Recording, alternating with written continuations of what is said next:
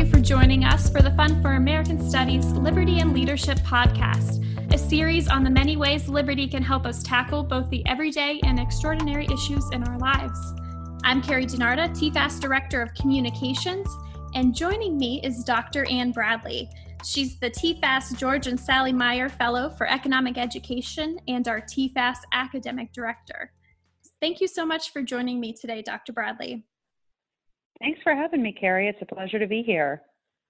I'm so glad to have you here today to discuss COVID nineteen from your perspective as an economist and as a professor of economics who spends a lot of time helping students understand the world through an economics lens. So I'm curious, what are some of the ways that the principles of market economics can help us fight the coronavirus? I love this question because I think that now is it's more important than ever for us to keep the principles of the economic way of thinking at the forefront of our minds. And I think, unfortunately, when we're in a crisis moment, which we, of course, are right now, it might be easy to kind of toss those to the side or to forget them. So I think some of the, the principal ideas um, that I work with in the classroom with our students, but that I would just say are important for everyone as they're trying to navigate these very unprecedented and difficult times, is just to keep a few things in mind. The first thing I, I would say, um, and this is comes from F A Hayek, who we spend a lot of time thinking about, a Nobel laureate in economics. Uh, we spend a lot of time talking about him and reading him and thinking about him in, in our classrooms. But he says this: the curious task of economics is to demonstrate to men how little they really know about what they imagine they can design. And I think in a time of crisis, uh, that quote is really important for us. And and the you know the summary idea from that quote is that economics is about intellectual humility. And what we learn as students of economics is that this amazing world that we live in, this global world where we have partners, anonymous partners through trade, um, every day when we buy and sell things, we're trading with people we don't know and that we'll never meet. And there's, I think, you know, awe that we should have of that reality. And that is more important now than ever. But I think what that quote teaches us is that no one can design a global economy. Nobody can design these sophisticated markets that we live in. And I think in a time of crisis where we're worried about products being on the shelves, uh, with COVID nineteen, we're worrying about tests. We're worried about um, healthcare practitioners, masks, ventilators, Um, drugs and treatments. All of these things are going to be so essential going forward to get on top of this. I would say we need the market now more than ever. No one government, no one leader, no one bureaucrat can design a solution to this problem. So what does that mean? It means we have to work together to solve the problem. And so we need to unleash human creativity as fast as we can right now. And I do think that's the lesson of economics, is that if you want a lot of economic prosperity, um, you have to have human creativity and you have to have increases in, in human productivity. And the way we get that is to stand out of people's way, right? To get out of the way of that process. And so right now we need innovation to happen at a faster rate than it's ever happened before. That's how we're going to get on top of this. So I think the lesson is, you know, there's no one person that knows what to do, but in a decentralized way, if we let people be creative and we reward them through profits, then people will actually be the solution to this problem. Yeah, I think that's great. You mentioned, um, you know, standing outside of people's way and encouraging innovation. I think we've seen a significant amount of deregulation happening across the country. Can you talk a bit about how these regulations impact our economy and our well-being? Sure. Uh, so when we think of regulation, we tend to think about these formal um, rules that govern business and industry and commerce. And of course, Um, if we look at regulations in the twentieth century or, and into the twenty-first century, they just continue to grow.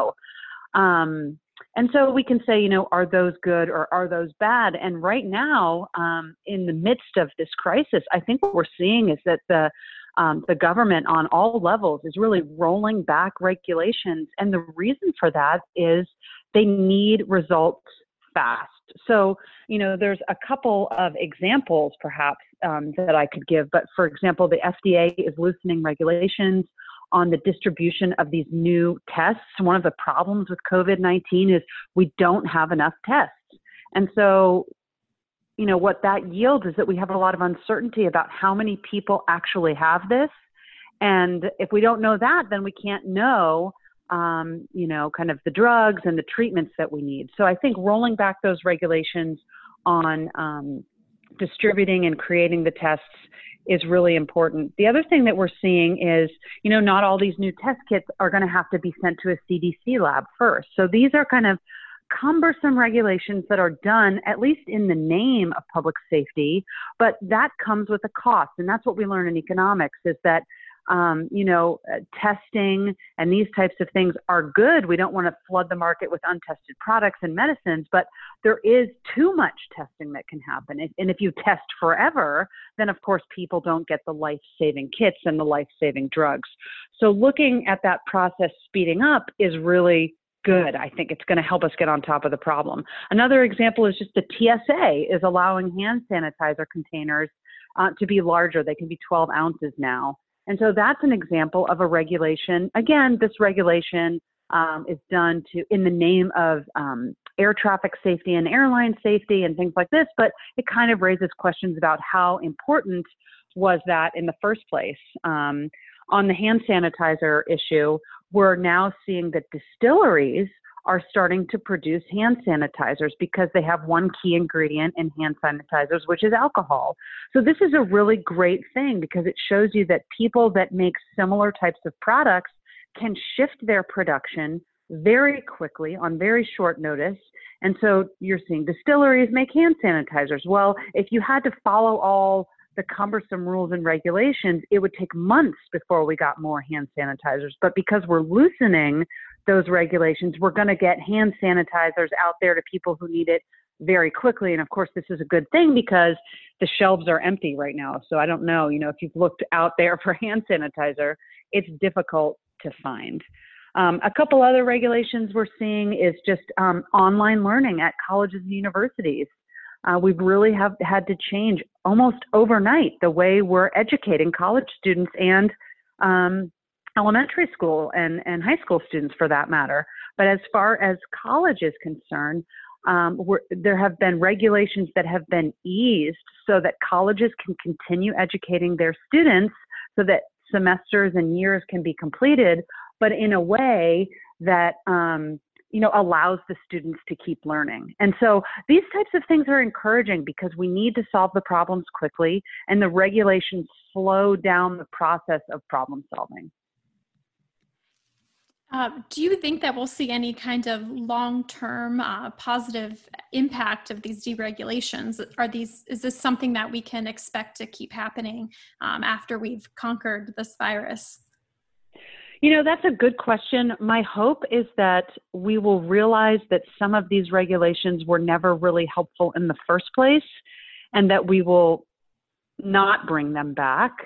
Um, but, you know, there's going to be different incentives inside of bureaucracies, you know, than there are outside of bureaucracies. So I think that that just remains to be seen. One thing I will say is that we don't really know how long all of this is going to take in terms of the measures we've taken around social distancing and things like that. And so it could be just a natural um, progression, you know, back, but I think it could be a long time until we see even any clamoring for these regulations to be brought back. So maybe that's the good news, is that this could be playing out for twelve to eighteen months um, and so, or more, right, in terms of Um, clinical trials and all these types of things that have to be brought to the market. So I don't think you're going to see people clamor for the regulations to be reinstalled quickly, um, but I, I wouldn't be surprised if in the longer run, some of them do get uh, reinstituted.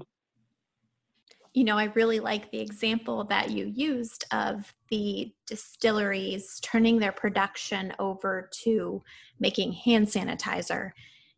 And I think there's been a lot of different businesses and people who have risen to the occasion. And I'm wondering, what would you say are the steps that our businesses and our citizens and our government should be taking to help the economy during this time? This is a great question. So I'll try to answer all three of those. I think in terms of the government, while we're on that topic, I think the government, that, you know, if I was um, advising what they should do and should not do, I would say continue to just dismantle regulations that make problem solving cumbersome. That's that I keep doing that. I think that's good. I think the other thing that they can do is we need, um, we need capacity in terms of um, hospitals. You know, we're going to need more beds, and we're going to need more doctors, and we're going to need more equipment. And so allowing the process of facilitating that to happen faster, I think, is another thing the government can do. So I would be focused, if, if I was a government official, I would be focused on those things. I think the other thing here is we need commerce to continue. Um, we need to help the economy as much as we can without, you know, I mean, we need to be very careful about social distancing, because I do think that this is important for slowing down the spread of this virus. But I don't think that that requires a complete shutdown of the economy um, or nationalization of industry. You hear kind of some of those types of things being batted around, and I think we should be afraid of that. Again, going back to the first quote I mentioned when we started, Um, nationalizing business is not going to solve the problem, because the government does not know how to run business. Um, that's just kind of a very basic lesson of economics. So we need commerce and the wheels of commerce to stay in motion. And so I think um, that's another thing that the government can do, is encourage that while encouraging, you know, social distancing and these really important um hygiene protocols that, that we're all uh, trying to do. In terms of business and citizens, I'm really encouraged by what I see just daily coming out in the news in terms of what businesses are doing. So not all businesses are going to be able to respond in the same way, but I think what is really uh, unique is that we're seeing some businesses that are able to shift their production Uh, into the production of resources that are scarce. So I already mentioned hand sanitizers. We're seeing that with distilleries. Um, an, another example is Dyson is shifting um, some of their production into the creation of ventilators, as is Airbus, as is Bloom Energy. So these are companies that are able on, on, you know, kind of a short turnaround to be able to shift their production into ventilators, which is something that we know as people increasingly get sick, we're going to have an increased demand for ventilators. So private business is really stepping up to the plate. Um, Fiat uh, is making one million masks per month. We know that these masks are essential for healthcare workers and people that are on the front line. So again, that's a private business shifting its production. So I'm very much encouraged by that. I would say Amazon is another company that's really um, being, they're under a lot of pressure right now, because that's a, the way a lot of us are getting our household items.